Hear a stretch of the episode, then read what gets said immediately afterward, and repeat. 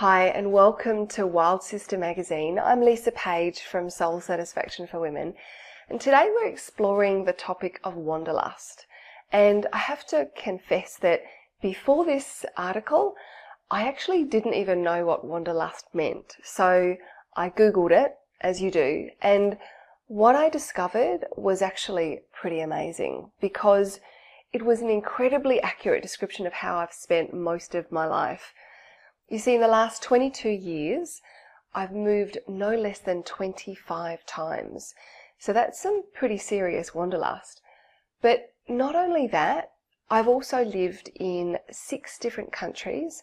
I've travelled and explored to more than 16 countries and countless more cities. And the thing is that I'm not sharing this with you to brag because frankly, I didn't actually even know how many places I'd been to until this article. And so the reason I share it with you is because in the 22 plus years of wanderlusting and the 12 plus years of working with women from around the world as a life, love and intimacy coach and workshop facilitator, what I've discovered is that whether we as women are lusting after travel or love or sex or money or relationship or food or anything else, what we're really yearning for underneath all of that is a sense of real belonging, is a sense of belonging in our body, in our heart. And there is a way to experience that whether you travel the world or not, whether you lust after something or not. And that's part of what I want to share with you in this video today.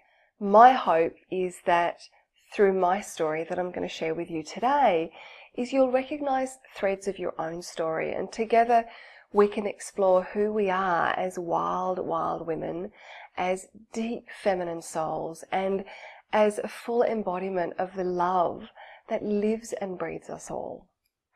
Now, while my wanderlust ways may have taken me to all corners of the globe and really provided me with some of the most amazing experience and learning, it hasn't always been rosy. And in fact, the truth is, some legs of my journey have been downright heartbreaking, and we've all experienced that in our own journeys.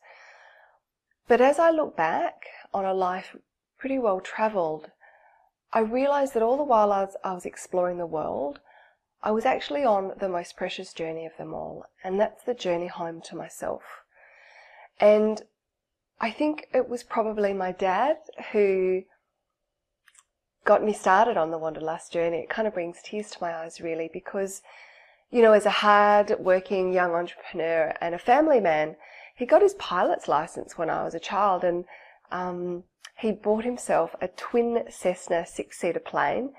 And away we went on the most amazing family holidays, really. We flew to faraway places in the middle of the Simpson Desert uh, where we camped in tents. And if you know Australia at all, then you might know where that is.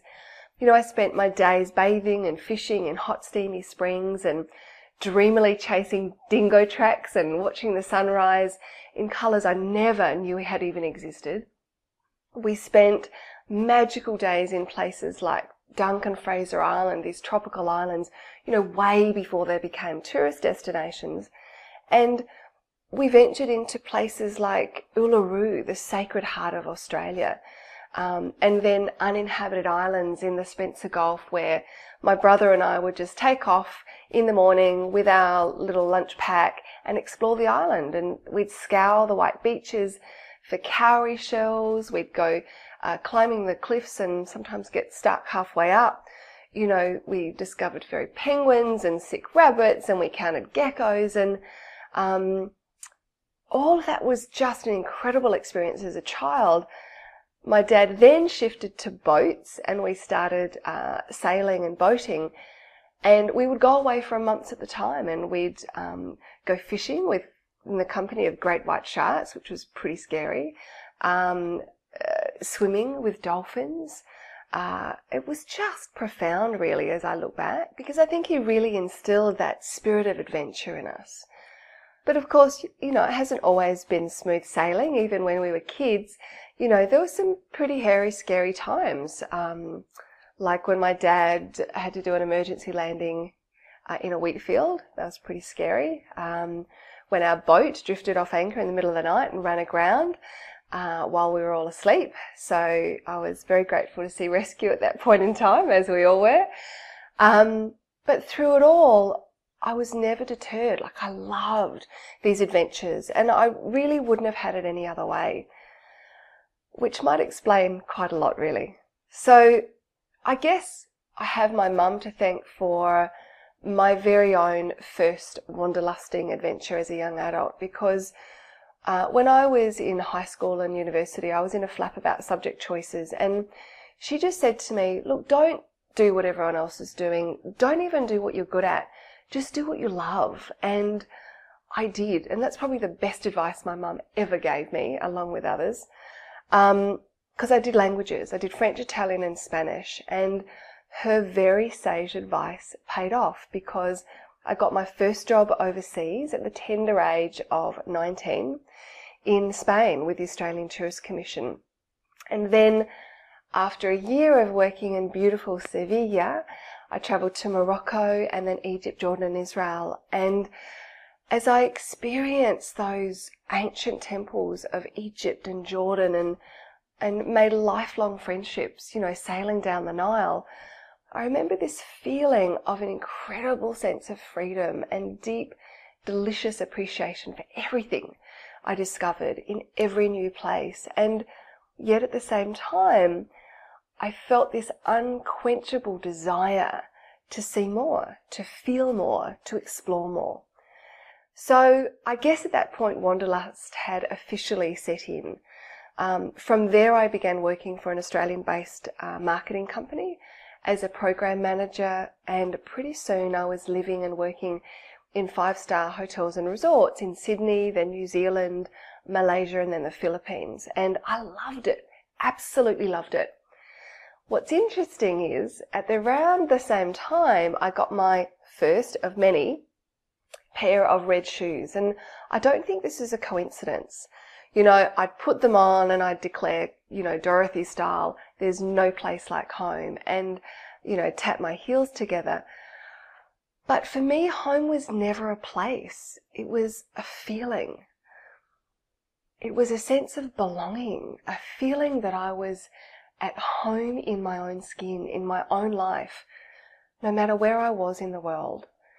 And it was in the Philippines that I met my husband to be, the father of my son, who's now 12. And I didn't hesitate to move from Southeast Asia to the USA. Um, eventually, we returned to Australia and got married to um, have a family and build our business. And um, I fell pregnant with our son. And the fine dining restaurant we created, you know, won many awards, but things got complicated while I was pregnant, um, I knew something was wrong, really, really wrong. But I couldn't quite put my finger on it. What I didn't realize was that the man I loved was in the throes of a total breakdown.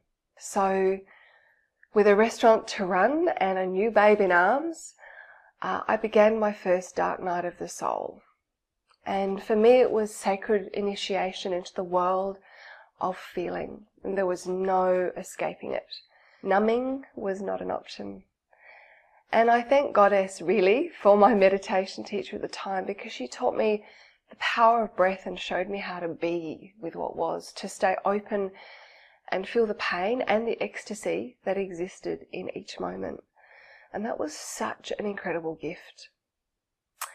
And so began my yogic phase, as I call it. I traded in my multi award winning business to study yoga and the power of breath in depth for the next four years and eventually mm, went to live in an ashram, which is a yogic spiritual community.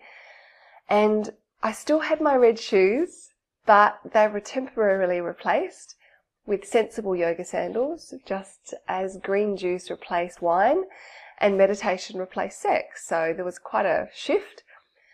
The time in the ashram for me was really special because it helped me to cultivate my deep sense of devotion to life and love, really. And I'm really grateful for that. However, looking back, I realized that what I was doing was using my spiritual practice to transcend my body so that I could feel peaceful, which sounds great, right? The thing is, I was all love and light for sure, but actually I was avoiding how I was really feeling. And in doing that, I was ignoring the innate wisdom that comes with feminine feeling, that innate wisdom that was calling me home to the bliss of my body and the power of my sexuality and the fulfillment of my own unique divine feminine expression. And so I discovered Tantra and began studying with David Deida in the US, who in my heart and mind is one of the most amazing sacred intimacy masters in the world. And I've studied his work for over six years now. With deep appreciation, I said goodbye to the ashram and I guess in true Wanderlust style began my most powerful but vulnerable exploration yet. And that was the journey home to me, home to the love I am, embodied as woman, in all the shades of dark and light and red that I am. You know, these days I live in a quiet part of the world, uh, in South Australia, on the beach with my amazing son and my divine man with whom I've been in a profoundly loving, fully alive, and wholly with a capital H committed relationship for nearly six years. And I don't know if I'll ever settle down, so to speak, in one place, but I definitely feel at home in me. My spiritual practices have taken on a whole new purpose now, not to transcend the body, but to be fully alive in my body, not to transcend desire, but to be a full embodiment of that which I desire, the full embodiment of the love I am. And I have to say that it's the power of breath that really brings me over and over again back to that place within myself, back to the juice and truth of who I am as a soul, as a heart, as a woman. And so I invite you right here and now, just take a moment to breathe all the way down, all the way down to your belly.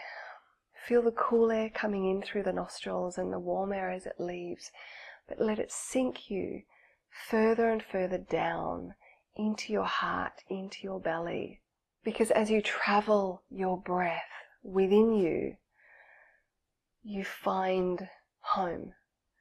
There's a natural pause that resides at the end of the in breath and the end of the out breath. And maybe you've never noticed it before, maybe you have. You don't need to extend it or make it any longer than it is, but just right here and now notice it. Breathe in fully and notice that pause. And for a brief moment, for the moment it exists, just allow yourself to relax as openness in that pause. Because as Osho says, within that pause is where your truth lies. That's home. So I invite you to use your breath as a means to travel who you are as a woman. Juicy, alive, delicious, devoted, open hearted. Let your breath be that which carries you into the most deep and sacred parts of yourself and let your breath be that which allows you to express all that you are through your body. This is my invitation to you. Thank you. Thank you for hearing my story. I do hope that the threads of it have woven the threads of your own journey and have awakened something within you that brings you back to home within you. Thank you.